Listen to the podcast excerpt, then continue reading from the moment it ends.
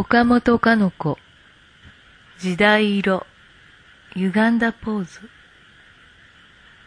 センチメンタルな気風は戦地と呼んで抱き軽蔑されるようになったが、世上一般にロマンチックな気持ちには随分憧れを持ち、この傾向はおいおい強くなりそうである。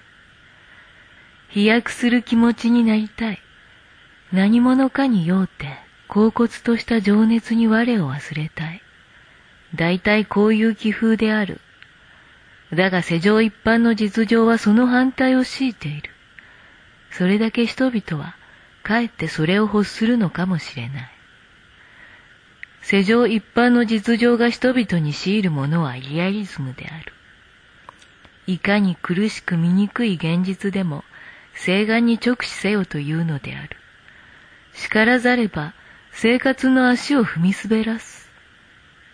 リアリズムの用心深い足取りで、生活の駆け足を広い踏み渡りながら、目は高い総空の雲に見とれようとする。歪んだポーズである。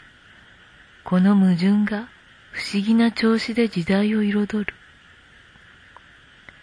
純情な恋の小歌を好んで口ずさむ青年子女に聞いてみると、恋愛なんかおかしくってできないという。家庭に退屈した若い夫が、ダンス場やカフェ入りを定期的にして、しかもそれに満足もしない。皇帝と否定とが一人の人の中に同棲している。そしてそのような矛盾のままで、性格が固定しきっているかと思えばそうでない。気分の動きにつれて、肯定と否定の両党はすぐ噛み合いを始める。今日の都会の青年子女について気持ちの話になって、はっきり一つの意味の言葉を言い切る者は少ない。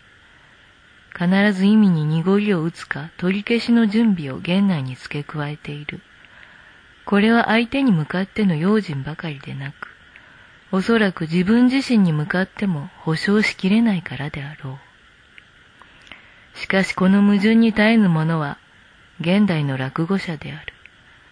たくましい忍耐を持って、この歪んだポーズに耐え、根気よく、真に魅力ある理想を探ってゆきたい。